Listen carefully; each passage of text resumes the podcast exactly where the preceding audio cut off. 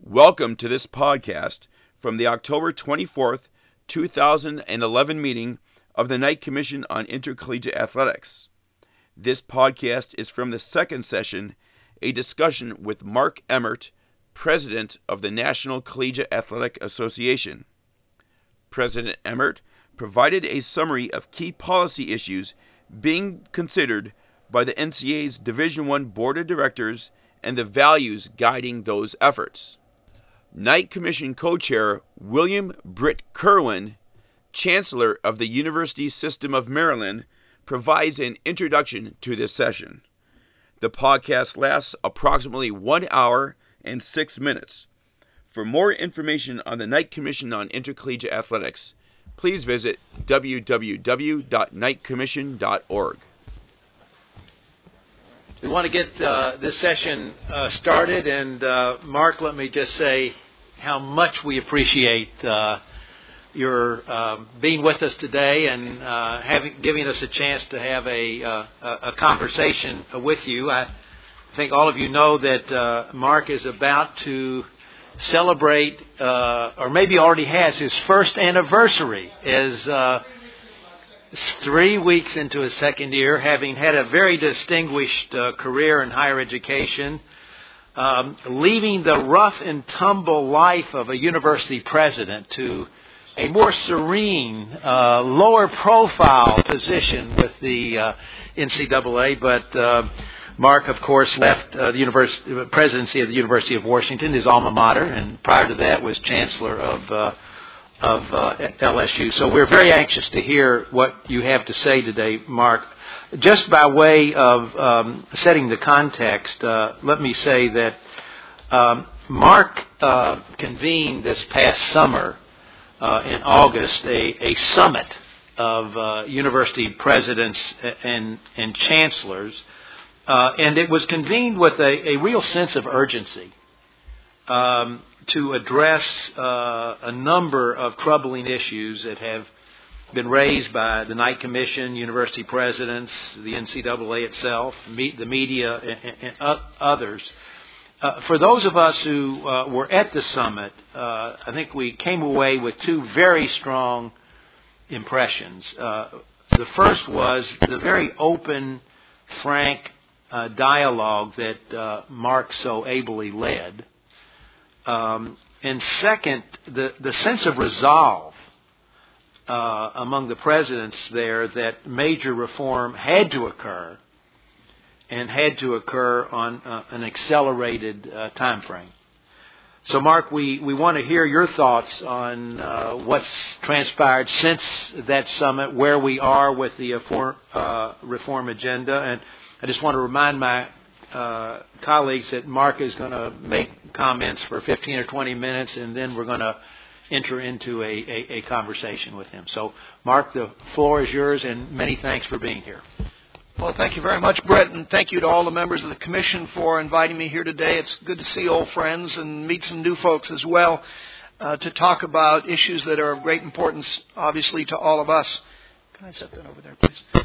Uh, the the um, role that I've taken on, as as Brit mentioned, is uh, in many ways quite distinct from that of university president or academician. I spent 30 years of my life in uh, very traditional roles on campuses, but I, I always like to remind people that I did not leave higher education when I moved to this new role. I just moved to a different part of higher education, and I have always approached the NCAA and all things around intercollegiate athletics from that perspective, that, that intercollegiate athletics is a dimension of American higher education. It does not sit apart from it. It's not an ancillary function that uh, sits outside of universities, but it is in fact an integral piece of what we're all about in American higher education.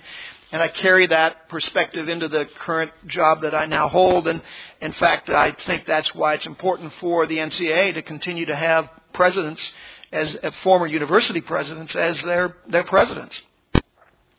But I also recognized, um, even before I took the job, and uh, certainly had confirmed for me as I moved into this new role, uh, the, the reality that while there are an enormous number of things going very, very well in intercollegiate athletics, there's also a number of great challenges. It is a frustration, I think, for everybody in higher education who pays attention to intercollegiate athletics to see on a regular basis all of the very positive things that happen.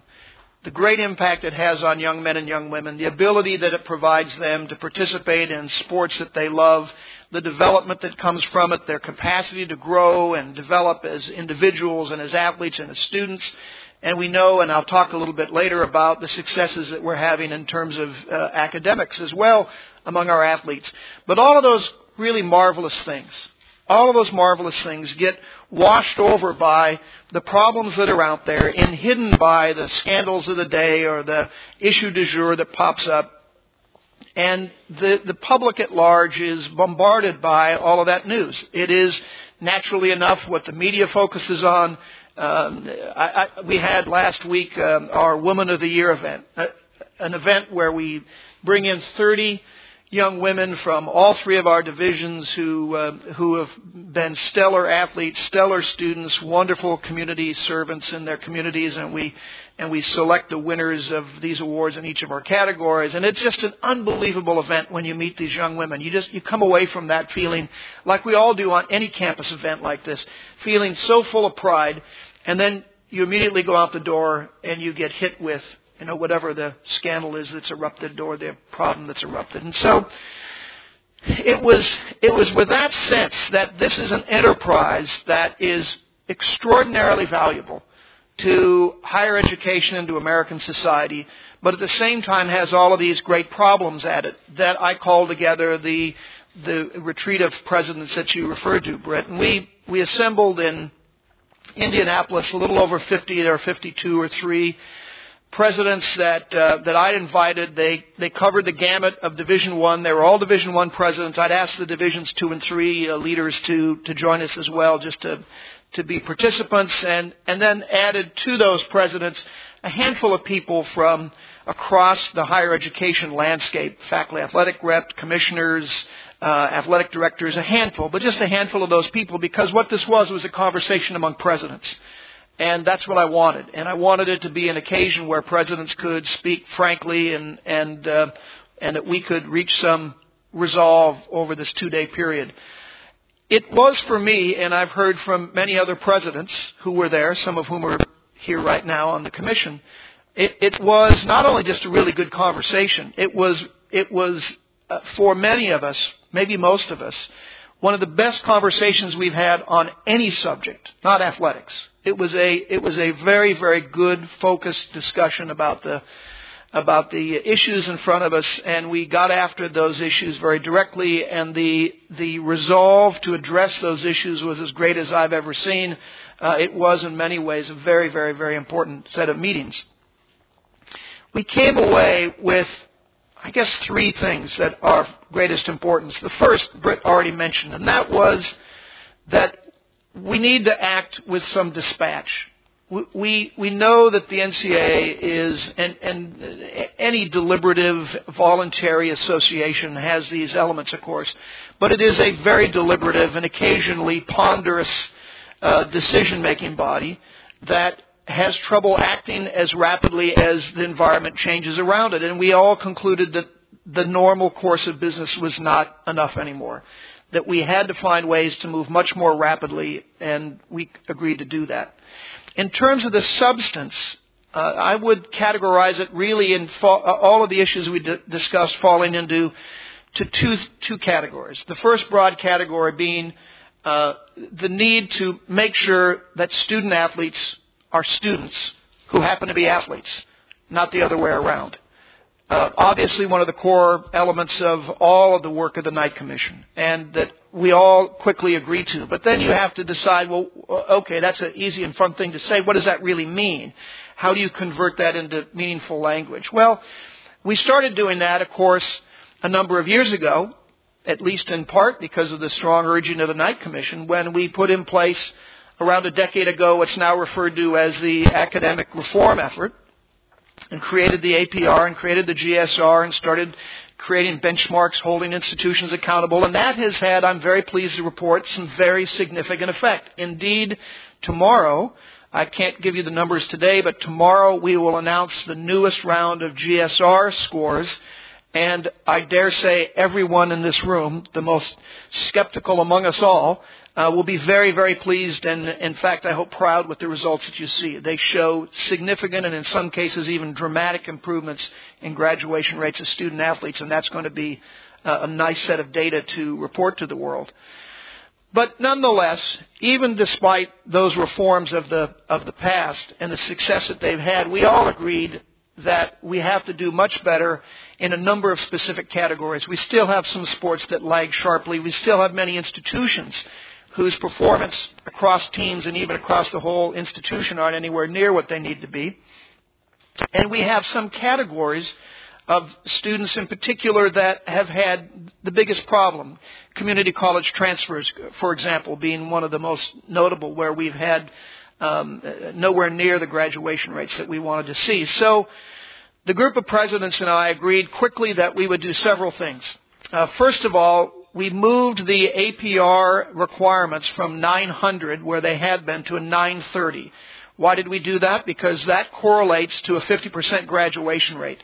The original 900 target had been set with the intention of hitting the 50% graduation rate. It doesn't do it, it turns out. We're confident that a 930 will. So we moved the target up to that 50% graduation rate that we all think is a, is a bare minimum. We added, for several reasons that we can talk about, we added to this also a, a new impetus for acting more quickly around that 930 and that is that we added for the first time ever an academic element to uh, eligibility for postseason play. If you're going to be able to participate in postseason play, you need to do more than just win games. You have to win in the classroom as well. So we said that we were going to set the 9:30 also, and the board voted on it the very next day. Uh, the 9:30 is a benchmark for post for participation in uh, all postseason play. Now, what would that mean in reality? Well, if you look at our largest postseason uh, event, that of course is the men's basketball tournament. This last year, seven of those teams would not have been allowed to participate in the tournament at all, including the national champions. It would have reallocated more than $2 million of revenue away from schools who failed to meet those academic eligibility requirements to institutions that did receive that did achieve that level of academic success. Uh, imagine for just a minute a coach whose team is competing extremely well, who has to walk into his or her president, who has to walk into his or her athletic director, who has to face his or her team and say, I know you're playing very well, but we're not eligible this year because you didn't study enough. This is going to have a very, very significant impact on the way coaches recruit, on the emphasis they place on the success of their student athletes, on the on the uh, entire mission of the athletic department in ways that's going to, I think, really shape a lot of behavior in constructive ways. The next piece that we agreed we needed to tackle, and so and so that's been passed. We're going to put in the implementing language probably at the end of this week. We have another Division One board meeting. We'll probably put in all or most of the implementing language uh, this this at the end of this week. The uh, the next piece that we wanted to deal with was the realities of of initial eligibility for our student athletes, whether they're entering freshmen or whether they're transfer students. Uh, the concern that we have is that we are bringing in young men and women who are not prepared for collegiate level um, education and then we're laying on top of them the, the 20, 30, 40 hours of work that's required of, uh, of a student to be a serious athlete, and their probability of success is, uh, is limited, to say the least. And so we will be, again, some of this occurring later this week and some of it occurring in January, implementing, and I'll be asking the, the Committee on Academic Performance to bring forward with, with direct proposals. They're meeting later this week also to change our initial eligibility requirements, what you will see is an increase in the, the base grade point average from the 2.0 probably, please don't hold me to it because this hasn't been finalized yet, probably to a 2.3. And you will also see something that we we agreed and all the data shows is that we also need to push back into the high schools a requirement that young men and women take their courses in a, in a more academically appropriate sequence. we see far too many uh, summer miracles. Uh, students who, who uh, the summer between their junior and senior year, or even their senior year in college, don't have the courses that they need, don't have anywhere near the core requirements they, that they need, and all of a sudden they show up with 16 hours of uh, coursework with straight A's that occurred in that summer, uh, or that occurred in a relatively short period of time. Even if that's all on the up and up, it nonetheless is not an academically appropriate way to go through one's high school curriculum. So we're going to we're going to require that students take courses stretched out throughout their high school years rather than just all at once. And try and send the messages, not try, clearly send the message to youngsters that they need to get serious about their academics when they're a freshman in high school, when they're a sophomore in high school, not in their junior year or their senior year. They've got to take courses in a, in a respectable sequence that makes intellectual sense. Uh, we will also be bringing forward uh, to, from CAP, and I'll, I'll be taking to the board a proposal probably at the January meeting. Could be as early as this week, but at the January meeting certainly, for a, a, a freshman academic redshirt model that will allow students to uh, enjoy the benefit of an athletic scholarship and come to an institution probably with the current levels of eligibility but not participate in competition and until they spend a year of academic preparation, getting their grades up to where they need to be, and then being allowed to compete, but not until then. So it will maintain access to institutions. It'll maintain access to scholarship support, but not to competition until you've met that next level of eligibility. And then the other piece that we're going to be bringing forward, uh, some of it this week and, and the rest of it in January as well, I'll be uh, asking the, the, board to approve a change, a significant change in the uh, eligibility uh, for 2-4 transfers, uh, a place where we've had some of our greatest challenges. Uh, the, the grade point average will be raised there again, probably to a 2-5, though that hasn't been settled on yet. Uh, it will it will also restrict significantly actually I would use the word dramatically, the number of physical education credits and non-major credit, non-core course credits that can be transferred in, uh, and place significant greater uh, requirements on young men and women coming in from our community colleges. We're also working on the concept. It's still a concept right now, and one that we have to work with our community college colleagues on further of creating a year of academic preparation for community college students. We know that the majority of students go to community colleges rather than directly to four-year institutions who want to be athletes because they have academic preparation issues. Uh, we need them to not find themselves in the same exact box in a community college that they would find in a university, that they're participating in sports, that they're, that they're playing and de- dedicating the same amount of time to athletics, but they're not they're not able to spend as much time on their studies as well. So the question is, can we allow them to go to a community college and spend a year there doing all their their necessary curricular work, and if they have remedial work that needs to be done, great, get it done. Community colleges are excellent at, the, at that; they're better at it than most universities are. Work with those young men and women, and then start their eligibility clock clock later so that they don't have to worry about wasting a year's time getting their coursework done. Quite the contrary, they see that as an appropriate preparation for moving on to, to, um, uh, uh, to the um, university or college setting that they're going to move to. That whole package of changes, I think, is going to have a remarkably positive impact on making sure that student athletes are much better prepared coming in and that they're being held more accountable than ever before for academic success, and that their coaches and their institution are being held accountable for their success as well. So I think we're going to see some very, very positive outcomes out of that. Uh, the presidents and I feel very positively about those changes. The second broad set of changes that uh, that we're looking at, uh, I, I lump generally under conduct issues, the way we conduct our our games and closely linked to that is the integrity of those games. Obviously, when we got together in August, and, and the, the mood would be no different today, uh, I and the university presidents were disgusted with much of what we had seen the preceding year. Uh, the, the behavioral issues that we'd seen, the uh, lack of integrity and forthrightness that we'd seen, the scandals du jour that were going on, all of that, all of that was just uh, annoying in the extreme and eroding to everything that we all agreed in, agreed about and, and, and care about. So the, the issue then becomes one of, again, well, all right, we, we get that. What are you going to do about it? And how do you make substantive changes? Well, in the first areas, we, we recognize that a lot of the problems that we have are self-inflicted by our own rule structure. We have in place, and everyone who follows Division One athletics knows this, we have in place a set of rules that are, in many cases, focused on the wrong things. They focus on defining behaviors in painful, brutal detail. I won't bother you with some, but they're laughable detail. I mean, literally laughable detail.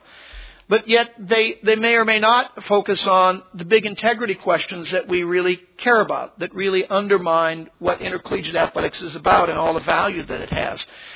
So we are going through, in each of these cases, by the way, I'm sorry to, to digress for a minute, I assigned uh, working groups with presidents as chairs and co-chairs. Mike Adams is, in fact, is chair of one of them. And, and then put on those working groups, assigned to them also some faculty athletic reps, a student athlete, a, a athletic director, a conference commissioner, a, or a senior associate commissioner, a variety of people who actually knew what was going on in their fields, but also gave them the the uh, responsibility to reach out to the collective collection of the association and get information. And so we've had very good dialogue on these, and we're continuing to do so. But in the case of the group working on the the, the rules committee, uh, they're taking an approach that's radically different. They're saying, look, what we want to do is focus on the outcomes and define the kinds of behaviors that we want to have here, not go in and immediately say, well, what size of envelope should we allow people to mail things to to prospective student athletes? We have three pages on that, by the way. Uh, and, and, we all know the bagel joke. You know, we, we define that you can give a recruit a snack but not a meal. Well, what's the difference? Well, a bagel is a snack unless you put cream cheese on it and then it becomes a meal. And we have written rules that differentiate at that level of detail. Well, I don't know anyone that's deeply concerned right now with spread on bagels.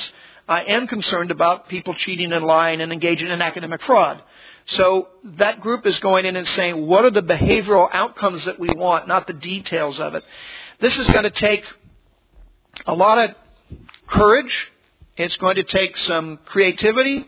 It's going to take a little bit of time, but we are going to hear a report back from that committee before this academic year is over. They are going to be bringing forward at each of the meetings, including this week, uh, either resolutions or updates to the board and asking the board to vote on and endorse these approaches so that this becomes a one-way street, not easy to back up on. And we're not going to go in and try and pull, pull out each and every rule, because if you go in and pull on every rule, you'll quickly discover that that rule was put in place for a reason by smart, reasonable people who at the time had a reason for doing it, and they'll come in and they'll argue why they should put it back in and leave it alone. Uh, everyone wants to eliminate the loopholes in the IRS tax code until you actually try to eliminate a loophole in the IRS tax code and then you find out that somebody loves that loophole and somebody put it there for a reason and has lots of people that support it. And it's exactly the same with the NCAA rulebook. We're not going to do that. We're not going to take it apart a piece at a time. We're going to take big swaths of it and start almost whole cloth uh, and redo it.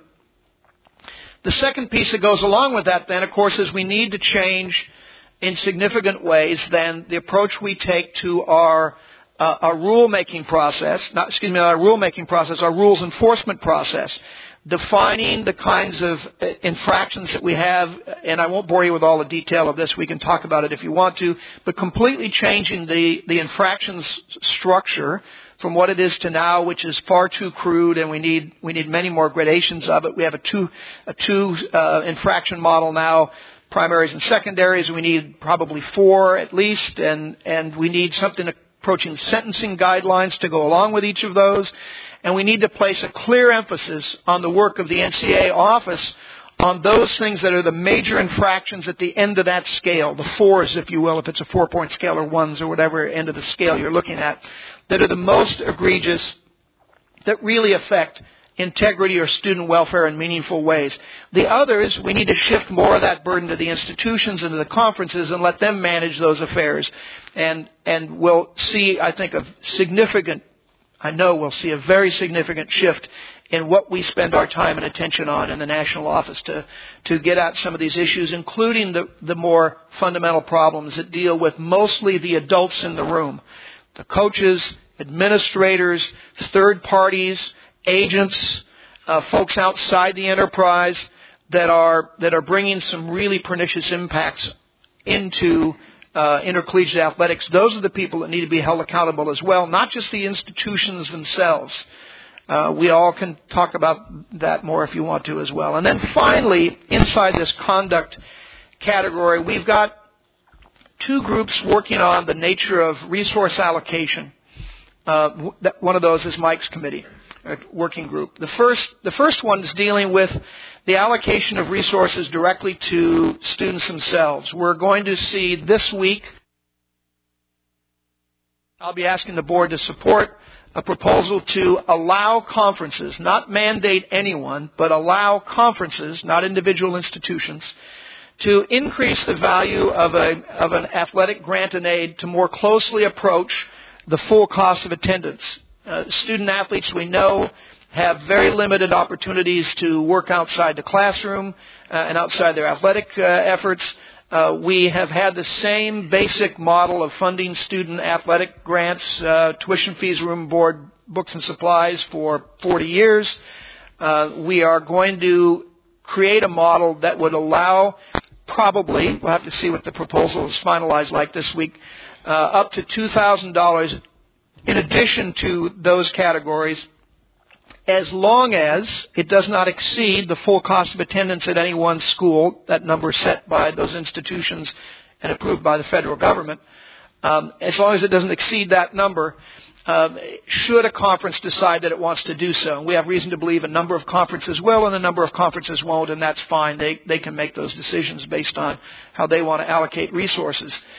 It will probably, that same package will, will also, and I'll ask the board to support the notion of allowing institutions to do multi-year grants if they want to, rather than year in and year out grants. Now there will still be restrictions on student behavior as there is for any scholarship and any grant.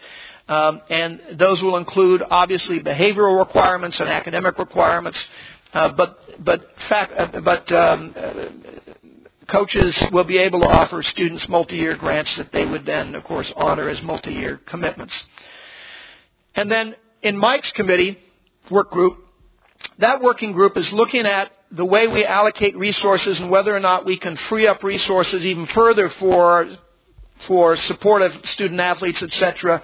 And this is an area that is um, challenging, I guess, Mike. You would describe it as. Uh, we know, for example, that the the uh, number of uh, non-coaching staffs in athletic departments is growing, and it growing, it's growing very, very rapidly. Well, how do we get our arms around that? How can we constrain that? Uh, every time you look behind a uh, a bench at a football game or a basketball game or a volleyball game, there's increasing numbers of people there that aren't coaches, but they're they're doing something, and um, and the numbers the numbers grow rapidly. Now we're looking at the length of the of the seasons, both regular season and non-traditional seasons, and whether or not we can shrink those, both because it has some great academic value potentially, and also because it would allow resources to be moved in other places. Uh, we're looking at uh, international travel. Um, institutions are allowed to take teams once every four years on international travel. Does that make sense? And does that is that consistent with uh, the way we want to be using resources? Uh, Mike, I've forgotten others. I'm pretty well hitting them. I guess what I want to leave you with before I stop and then take your questions is the fact that the presidents and I are adamant about making significant changes that will shift uh, the dynamics that are going on in intercollegiate athletics, and we're doing so in rapid order. All of those proposals that I just mentioned, and many others that I didn't, will not go through our normal legislative cycle. They go right from these working groups straight to the Division One board. Uh, they're getting voted on right then. Uh, we have a terrific proposal coming up this week on bat- men's basketball recruiting. It's something that we've spent nine months working on. It's had participation of coaches and ADs and, and the faculty athletic reps, and it's got great proposal. Uh, in the past, that proposal then would have been turned over to our legislative council. And it would have come back to the board about this time next year, and you wouldn't have been able to recognize the proposal. We're not going to do that. We're taking it right from that group. We're taking it right to the board, and they're going to vote on it. If they don't like it, they can vote it down. If they like it, they're going to vote on it, and it's going to go into effect. Uh, and every one of the things that I just described is going through exactly that process. Every one of those things I just described, uh, if I'm back here next year at this time, will have been acted on one way or another. So with that, Mr. Chairman, okay. uh, I'll pause. Mark, thank you very, very much for those comments. Uh, obviously, your your energy, your commitment, uh, your leadership uh, on this reform agenda are very, uh, very demonstrable. We we do have um, a number of issues we'd like to uh, engage you in discussing, and, and maybe I, will start. Uh, I think one of the things that um, has been a, a concern to many of us over the last several months is the dance going on with the various conferences and the realignment and the um, havoc that's wreaking uh, on a number of institutions who seem to be left holding the uh, the bag. You yourself have said that you think uh, there needs to be some way to uh, uh, end this conference panic and have a more uh, thoughtful uh, uh, means of reaching these decisions. I just wonder if, what thoughts you may have on, on, this issue, and is there some role for the NCAA in this process? Yeah, good, good question. Well, first of all, as everyone knows, the NCAA does not have a role in in conference affiliations and and I uh, agree that the NCAA should never be in the business of telling universities what affiliations they should have. Uh, I think that as a university president, I would have I would have been the first in line to object to that. Uh, universities and colleges have to make those decisions on their own. Uh, the presidents collectively inside conferences have to make those decisions on their own. Uh, that's not that's not up to the NCAA. What I found troubling about this latest cycle. And, and by the way, I'm also not opposed to schools moving around. I mean, that's that's always occurred. It will always occur. I'm sure I have participated in in uh, those conversations and voted in favor of the Pac-10 becoming the Pac-12 with Elson Floyd at my side. So. Uh, you know, I've I've been involved in in uh, these things from pretty much every perspective. The troubling piece was the the um, lack of thoughtfulness in some cases, the um, surprise nature of some of it, um, the lack of good information that many people had in this process, and the cost that it was that it was bringing in collegiality. Every university president here knows that a successful conference is one that can sit around a table and you can trust each other and you can horse trade and you can Mike Adams and I have had some knockdown dragouts in the SEC. Uh, but we always wound up as good friends and colleagues coming out of that, and we all agreed that we would share resources among the haves and the have-nots, and a lot of really great work goes on inside those conferences when they're when they're working really well, and it winds up being the core of a lot of the fabric of how intercollegiate sport works today um, when people say that there's not enough revenue sharing, they're wrong. There's a lot of revenue sharing. It goes on inside conferences, um, but not necessarily across entire bodies in the same way people think. And and so uh, my only hope would be, Brit, that when this cycle uh, pauses for a moment, that we could collectively, and I suspect that means me and the board and commissioners and and others, could sit down and say, all right, is there a way we can inject some greater rationality and calmness into the decision making process. And I don't, you know, an example that came to mind is can we determine that there's got to be a 30 day period during which, um, you know, an institution says, well, I, we're thinking about moving to conference X. And we're putting conference X on notice and our home conference on notice that we're exploring this. And so it's all kind of out in the open and people can have as thoughtful and rational conversations without uh, some of the vitriol and I mean there was really a moment last summer where it felt a little bit like Europe in June of 1914, right? With everybody with their hand over a button, or in 1914 it would have been a trigger, and you know waiting to see what the other guy was going to do, and uh, you know it was it was not it was not. Uh, the way we would like to do business. We have anti, real antitrust constraints. You can't you know, coordinate these things in a orchestrated fashion. So it's it's not a simple it's not there's not a simple answer there, but anything that would inject a little more calm and rationality into it, I think would be fine. Other questions? Oh yes, Anita. Oh, is it Val? Yeah, either one. one and then the other. Thank you very much, and uh, very exciting presentation. Boy. Uh, two questions. One, uh, how soon will this uh, the rule about um, if you don't make the 50% uh, graduation rate, will you forfeit the uh, tournament? That's an important one because that's that's real punishment to bad acting. And then on the other bad acting and real punishment, um, coaches that, that do bad things and then stay out for a moment or two and then get a better job someplace else. Can there be a way of preventing that you know, it's like you do a good job here, but you do bad things. Yes. come back. Uh, well, two important issues. The the 930 APR as a um, as an eligibility requirement for postseason play. Uh, two things will happen this week. Uh, first, that will be uh, well. I will ask the board, uh, based on a report coming out of a task force that Harvey Perlman from Nebraska is chairing with Ken Chenault from American Express for me around around bowl games uh, to change our bowl licensing process because of some of the concerns we had in the this past year about bowl behavior. Um, it included in that task force that the 9 th- report that the 930 also be extended to all bowl games. So it will also be all football bowl games, even though we don't conduct those those events. Um, it would be extended to eligibility for bowls.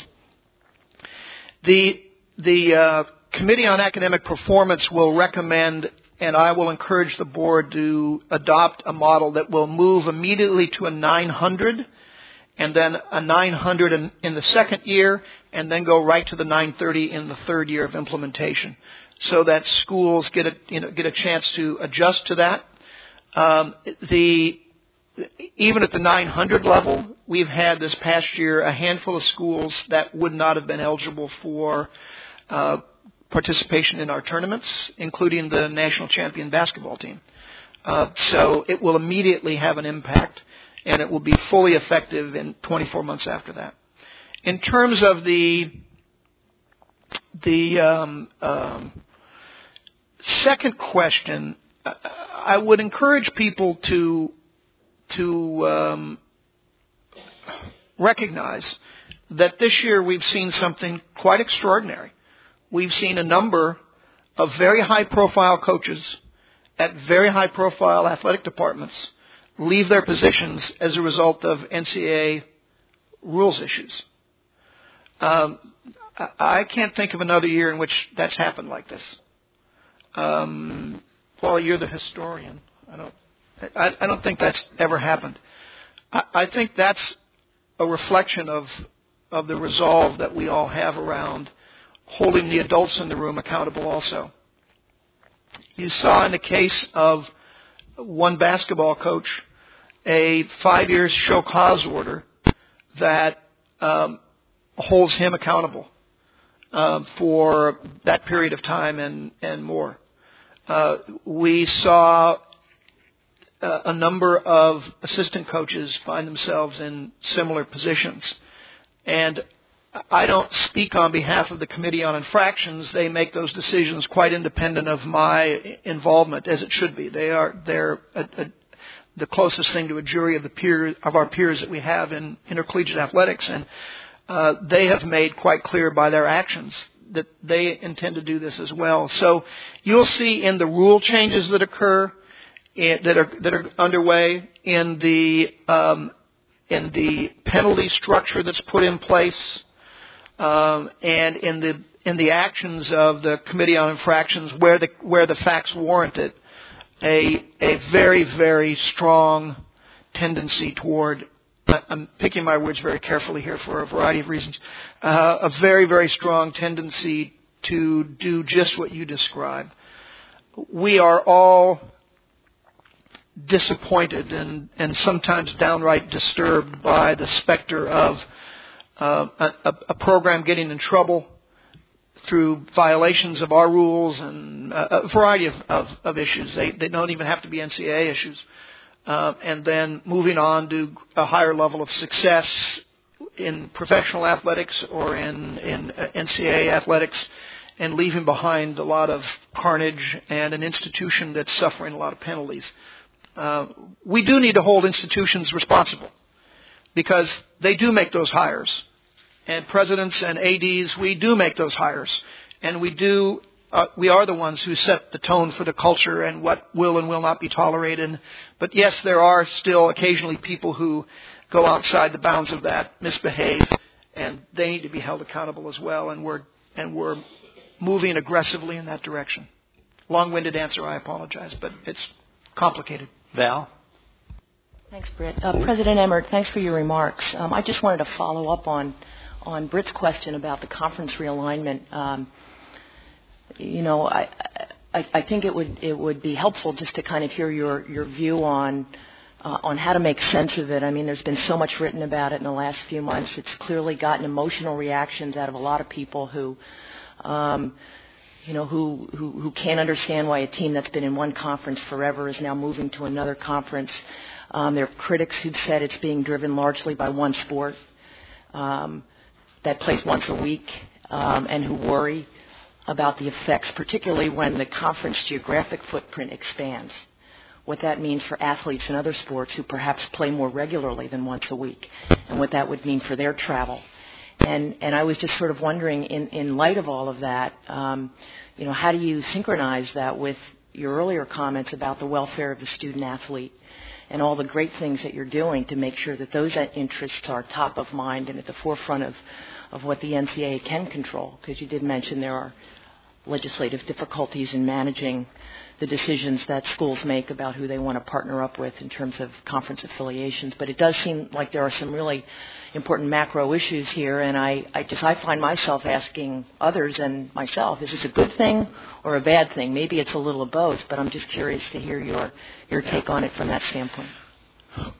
Well, it's a little of both, um, and and the um, the weight, you know, whether it's better or worse um, I, I, think varies a lot by individual institution and conference. I mean, clearly, the a lot of the movement, the majority of the movement, is motivated by uh, issues around football and to a lesser extent men's basketball, which is to say, media markets, right, and uh, participation in the BCS, because the participation in the BCS even if you'll never go play in the BCS, but you are a BCS conference or a BCS member or a BCS automatic qualifier, you know, that has become a very, uh, through no one's intention, mind you, uh, it, that's become a, a, a, status symbol. You know, we do some, uh, uh, we do one thing that's quite odd in American higher education. We do a lot of things that's odd in American higher education bearing in mind this is the best system in the world. So, so uh, one shouldn't, one should be very careful not to try and throw out babies with bathwaters here. But we have wound up creating athletics in the minds of the public generally as a proxy for status, academic status, which is an odd thing, right? But it's nonetheless true. Um, I remember once as a young professor saying I was telling my father, who who uh, didn't go to college, uh, uh, that I was interested in going to a, a, a very prestigious university that was offering me a faculty position. He said, "Huh, I never hear much about them." Well, what he meant was they didn't play Division One football, right? But, but you know, my dad was a smart, capable guy, but the two the two went together for him. If it's a great school, why don't they play football, um, or at least better football? Um, and and so BCS status has become important to to institutions, to alumni, to fan bases to sheer visibility, participation in a major basketball conference, and ability to p- play in our tournament has become very, very important in a lot of people. And they, and there's not a president in this room or elsewhere that wants to turn to his or her alumni and say, "Eh, we're not. We, we gave up on all that." I sure. Well, I shouldn't speak for anyone but myself. I know as a university president, I sure as heck wouldn't have wanted to do that. So when you see all this landscape moving around, you want to, you, you naturally enough want to make sure that you're protecting your institution's interests, and, and, and those interests are complicated right? Because there's the interest of the whole university, there's the interest of the alumni and the fan base, there's tradition, there's the student athletes, there's there's money involved. It's not all greed when you say, "Gee, I I, I want to make sure that my athletic department's well funded for the next years." When when Elson and I were sitting around and we were we were realizing that we could get a much better media deal for the Pac-10, we didn't feel greedy. We thought that was a pretty darn good thing because we could continue to support student athletes and we could continue to do a variety of things that we needed to do while both of our budgets were being slashed uh, like mad. So, so I think it's it's easy to oversimplify it. What you and I, it sounds like, completely agree on is I worry a lot about what it means to have those be the drivers uh, because in reality they are the drivers of conference decisions and what it means to fly the volleyball team literally three quarters of the way across the country for a Tuesday or a Wednesday night game and then get them back for class the next morning. I mean that that's wrong. And and as presidents and athletic directors make their conference decisions, they have got to take that into consideration. And knowing so many of them as I do, I know they think I know I know it's in the mix but it's a complicated formula. It is it is a very difficult dynamic, and um, um, I don't have simple answers for it because I don't think there are any. Okay, we have uh, Lenny and then Chuck. Well, first of all, Dr. Emmert, I, I'm pretty confident that I, I speak for my fellow commissioners in commending you and your administration for boldly tackling these, these seminal issues, uh, particularly with the emphasis on the expedited change and reform through this dynamic um, aspect of, of, of governance. You know, things like the integrity um, in competition and recruiting eligibility, um, certainly in education and leadership development. Those things are, to me, are, are symphonic. But but what's truly music to my ears is a continued emphasis on uh, student athlete welfare. And you know, as you look to utilize this uh, expedited form of change and reform and getting it right as quickly as you possibly can in this governance model uh, what would be the best way that student athletes would be involved in, in helping shape these decisions? I know that, you know, obviously we've seen student athlete representatives on individual institutional trustee boards, and I'm wondering if that might be uh, a something that, you know, the board of directors might consider as they continue to, to you know, get these ideas right. Yeah. Another good question. First of all, I put students, student athletes on every one of the working groups that's working on all of these reforms. So there's students there. They are using through their SAAC groups, uh, reaching out to their, their colleagues to gather information just as the AD that's sitting on that, on that working group does. Excuse me. We also this year added um, a, a new element to our regular board meetings, and that is that we have – regular uh, SAAC reports into the board so that we, we bring student athletes, usually telephonically because they're very busy young men and women, but we sometimes in person when they're available. We bring them in. Again, it's much like a board of regents model in a university. We bring them in uh, in front of us to report so that we're getting as much, getting more contact with directly with student athletes. And then I've taken it upon myself to spend more time with them, and my senior staff is spending more time with with SAAC uh, members and student athletes across institutions. So I think from where we were, we've ramped up the level of interaction pretty significantly. Uh, is it where it needs to be? Probably not. But just like in universities, it's always a challenge to get all that that input in when students are engaged in their busy lives. But it is it is uh, high on my agenda, and we'll keep we'll keep plugging away at it. Chuck? Well, I again uh, want, want to uh, commend you, Mark, for what you've done and, uh, and what you're in, engaged in at the present time. And I, I'm hopeful that uh, all of the things that you are saying will come to pass will come to pass. I've I've seen a lot of things uh, fall by the wayside in the past that people work very hard on. I, I don't think that's going to happen, and I hope not. I have two questions or two comments. One is. Um, with regard to a, a, just a follow up on Lynn's, Lynn's um, question in a way. It seems to me one of the things that would uh, be extremely valuable to deal with at the present time is the issue of student likenesses being used by the by others than themselves. Um, we we say to students, you can't benefit from that, but we can, and I think a change in that rule would be very very helpful at the moment. I think it's something a lot of very thoughtful people have commented on as one of the major problems. You've got a lawsuit coming up at the present time on that. I think that's something that, that you might want to put into the into the hopper someplace. Uh, secondly, and this is uh, this is one that's going to get us into get.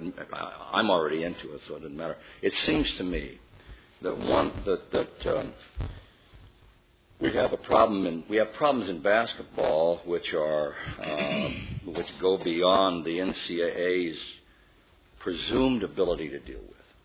One is what happens to young people at the age of 10, 11, 12, 13 in, in terms of basketball that uh, I, I think is, uh, is, is something that needs to be dealt with. But the NCAA has said, well, we can't do that. I think there might be a way, and I'd like to see that looked into. And we have the problem then of people coming into the university and spending one year and leaving. And that's again something that has to be dealt with, uh, in, at least in cooperation with the NBA, I suppose. And I hope that, that that's something that can be dealt with. But uh, uh, if, if we look at the major problems that we've been talking about and, and were just raised by, uh, by Val, uh, they are problems with football and their problems especially that result in the, well, that are primarily associated, if not exclusively, with the football bowl subdivision. And that means the BCS. And I think what happened when, for a variety of reasons, the NCAA was unable to develop a, a, a football championship and let that go to the BCS, you, you, you, you have a bifurcated uh, control over football at the, at the highest level. And much of what's going on is, is, is, is a result of that. Is there a way to get football, like every other sport, um, uh, football, football in the, in the FBS, back under the control of the NCAA in a way that is true of all other sports?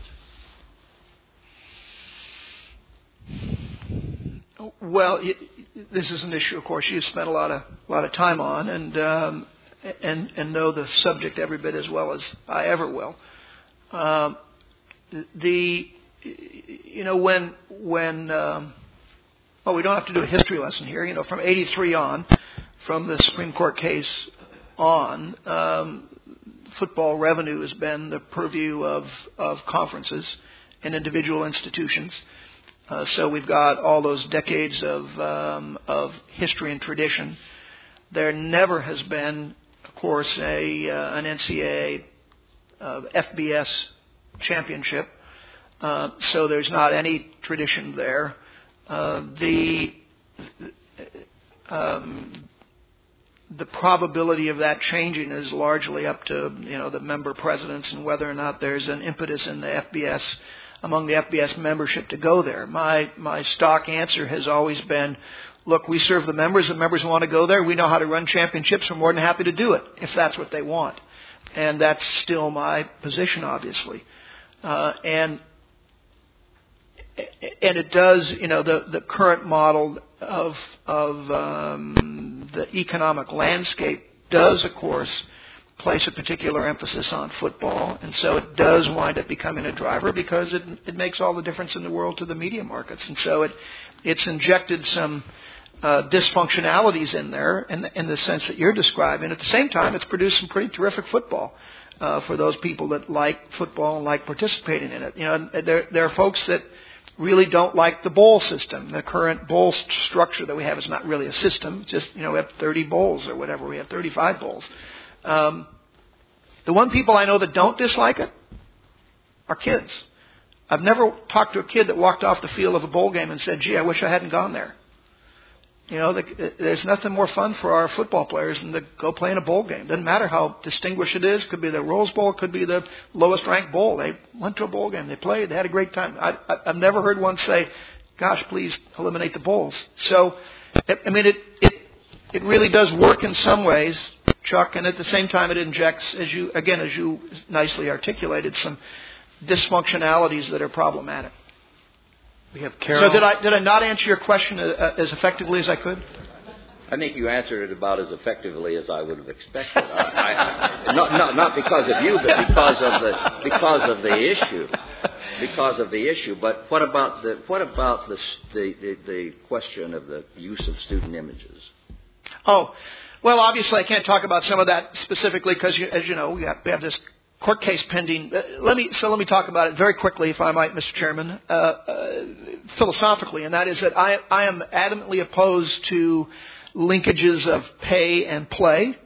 So whether or not an institution or an organization uses an image is, is one thing. Whether or not we uh, convert that into a, uh, a, a money-making enterprise for student athletes is a, a whole different question. I, I, have spent a lot of time talking to a lot of people thinking through th- thinking this through many many different ways this past year, and and when we move to professionalize our student athletes, uh, in my opinion, we're just throwing in the towel, and and I don't I don't know where that takes us other than down a very, very bad road. And I know, I know there's strong arguments to be made in disagreement with that, but, uh, but I'm really adamantly convinced of it. Um, my concern is not. That's not my concern. I mean, I, I think one can divide what happens with student athletes and former student athletes, but um, my concern is that we say the students can't benefit from it, but the universities can and, uh, and, and other entities can. And I think we, sh- we can say you can't use student I, I athletes in that way. That's using student athletes. It's abusing student athletes. And I think it's something that ought not to be done. I, I get your point. Okay, we have uh, Carol and then Bill and then Sarah. I want to go back, um, Mark, to the beginning of this conversation with you and thank you very much for bringing us a sense of resolve and and urgency and for being very candid with us. Uh, it seems to me that every once in a while there's an issue that comes along that can be transformative in terms of being very clear about a commitment to change. And in my view, one of those that you've laid out that you have under serious discussion is the academic eligibility for postseason competition. Uh, it would seem to me that nobody needs to prepare for this. This has been under discussion for more than a decade as what we need to move to if we're serious about academic reform. So I'm curious about um, why wait to 2014 to get there? Well, first of all, um, the proposal that will be voted on this week doesn't uh, wait to put in place for the first time an, an, an immediate eligibility requirement for participation. It sets it at 900. Now, remember, there's nothing now. And so it would say, first year you hit a 900 in your, in your APR, below, you miss a 900, you will not play in any tournaments. Uh, so it, it would immediately take effect. The, the issue is that you have, so, well, let me give you a few scenarios. It's not unrelated to the question about a, a, a coach. So you have a coach, he comes in, let's, uh, let's say basketball because the numbers are, are small, and this coach recruits some really good kids, uh, takes them to the Sweet 16 or the Elite 8, uh, gets a great job, moves on to the next institution, and their APR is 850. Okay? On a four year rolling average.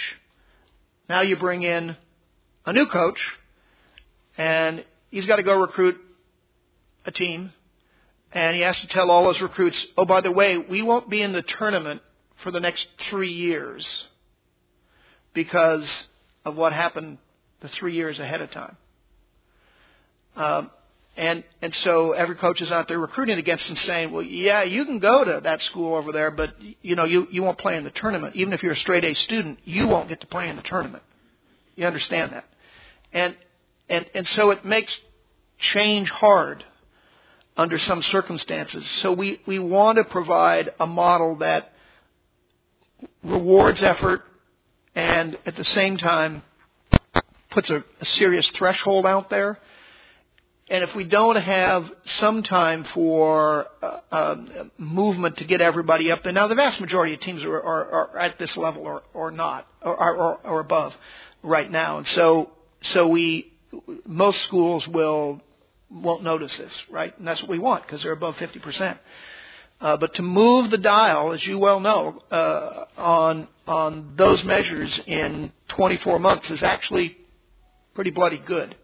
Uh, and and so I feel I feel fine about it if that's where the board winds up. If if they'd have said they want to go to 9:30 right now, fine, but there'd have been a lot of collateral damage, and that might have been okay, but um, it, it it would have been you know, if they do do that, it, it will cause a lot of dislocation. So we're trying to get people there, reward them for the right behavior, but still get them there fast. That, that's the that's why CAP came up with that with that model. We're now into overtime. I'm sorry. Uh, no, no, that's not your fault. So, uh, but uh, Bill uh, and um, Sarah, if you could have a, a, a quick question, just, we'll accommodate just, them. Just very quick. I want to commend you for your comments and uh, and speed and ex- expediting what uh, looks like a, a very transformative um, uh, set of uh, activities. Just a question for myself. Some of my colleagues around the table, maybe most, understand how the NCAA Board of Directors structure works and the voting power that exists there. With the conference realignments taking place, some suggesting that there might be four super conferences later, how would that affect the Board of Directors uh, structure? Well, under its current structure, I think Mike, Mike Adams maybe set it up, but under its current structure, uh, didn't you? No? Right. Maybe, it was Brit. I don't know. Carol might. Carol was there too. I mean, you got all the people that built it sitting around this table. Huh? Yeah, Carol, you had a hand in that too. I think. Yeah. Yeah, yeah, yeah, yeah. I think, I think it was her structure. Uh, but in any event, uh, under the current structure, it is it is possible that uh, it, it could change some of the membership. First of all, so uh, Harvey Perlman was a member from uh, the Big 12. Well, he's in the Big 10 now, so Harvey Perlman can't be a member. So you have to. So you wind up with some people changing um, uh, places, right? uh, Because of all of that. If there were a, a, a very, very large scale change in the number of conferences like you're describing, sure, you'd have to go back and you'd have to rethink all of that. I don't personally see uh, the, the the four super conferences is an invention of the media, as far as I can tell. It doesn't make sense in all kinds of reasons. But uh, but wh- whatever you wind up with, um, it could it could potentially change the structure because we use conferences as as basically the representative bodies, right? In the federalist model, they're essentially the states. So you change the number of states and the size of the population of the states, you change your voting pattern. Sarah, last question. Um, thank you very much for your comments. And just to sort of echo what Len has said about um, emphasizing student athlete welfare, um, it's great to hear that there's a renewed focus on that. Uh, being the most recent college graduate and a former student athlete, um, I think I just have one question, and that's in light of everything that's happened over the summer and, and sort of a lot of the, the flurry of media, media articles about paying student athletes, and knowing your stance as well as the commission stance of maintaining the collegiate model, um, if I heard you correctly, there are two things in terms of resource allocation, resource allocation as well as the financial implications for student athletes about covering the cost of attendance in a scholarship and also being able to have multi-year scholarships, um, that it sounded as if you were going to leave that to the conference. And I can't necessarily claim to know all of the finances and all the decisions that are made in that process. Um, but I am wondering, sort of, and I do know obviously that there are a lot of financial disparities between conferences, as we saw with the slide, the SEC, the Pac-12, et cetera. Um, but I do wonder why that decision has been made to, to put that to the conferences um, as opposed to maybe having an NCAA stance on having more than, a, more than the one year renewable uh, scholarship or even the idea of covering the cost of attend- attendance. If the SEC is doing it and the other conference is not doing it, um, are, are we then sort of pseudo paying student athletes in this respective con- conference and not in the other? Yeah, well, again, let me uh, emphasize very strongly that that uh, the full cost of attendance issue has gotten confused in some people's minds with paying student athletes, and it is unequivocally not that. Um, and, uh, and and when it's referred to it that way, it, it, it's um, disappointing, I guess. Not, I didn't mean your comment. I meant that, that, it, that I've, I've read that in the media that oh they're going to pay students two thousand dollars. Well, that's nonsense, but it makes good copy, I guess. So uh, the, the reason that we wanted to leave it up to the conferences and the reason that the, the committee is going in that direction is that it, this was a, and remains, a very controversial issue because of cost. Uh, among the, the conferences in the BCS, for example, I, I would anticipate that virtually all of them adopt this right away because they have a, a revenue stream and resources that can do it. Certainly the, the six automatic qualifier BCS conferences will move in that direction, I'm sure. Um, probably many more will as well. Not necessarily all of them because it gets expensive. Will will schools underneath that? You know, I don't know. And so you don't want to put a, a, a, conference or a school in a position with a mandatory expense that the only way they can pay for it is to cut scholarships. So you may have students getting in some of those conferences, you, you could find yourself in a position where they have to drop a sport or shrink the number of awards that uh, you know because they want to to move to the 2000 model or, or are mandated. So it's a, it's clearly a compromise, like so many of these things are, um, and and that's what we're really trying to do is get the principle in place. Uh, I think the majority of schools of conferences will move in that direction, um, and then we can go from there. It's like with the number 2000. So you could that number could have been higher uh, but there's some strong arguments for why it ought to be where it is, at least to begin with, and then we'll see where we can go from there. So I guess it, we'll take the two steps in the right direction, and then see if we can go further next. Mark, on, on behalf of the Commission, I just uh, want to again express our great uh, admiration for the leadership you're providing to the NCAA at this very critical uh, juncture. And we cannot thank you enough for taking time to be with thank us you. today and having this dialogue. Thank you. Thank you. Thank you. We're going to take a 10 minute break and Thank you for listening to this podcast from the Knight Commission on Intercollegiate Athletics. For more information on the Knight Commission, please visit www.knightcommission.org.